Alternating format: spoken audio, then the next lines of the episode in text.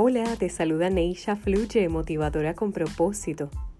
¿Te has preguntado cuál es el propósito de los árboles? Su misión principal es mantener la unión entre el cielo y la tierra.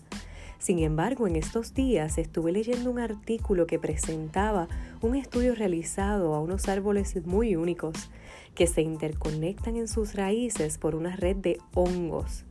Es interesante porque una mujer ecóloga descubrió que estos árboles se comunicaban y se protegían entre ellos. Una inteligencia sobrenatural que los protege de una generación a otra, sobreviviendo ante cualquier panorama vivido. El bosque es una red interconectada de individuos vivos que nos ayudan y hasta nos alertan de peligros.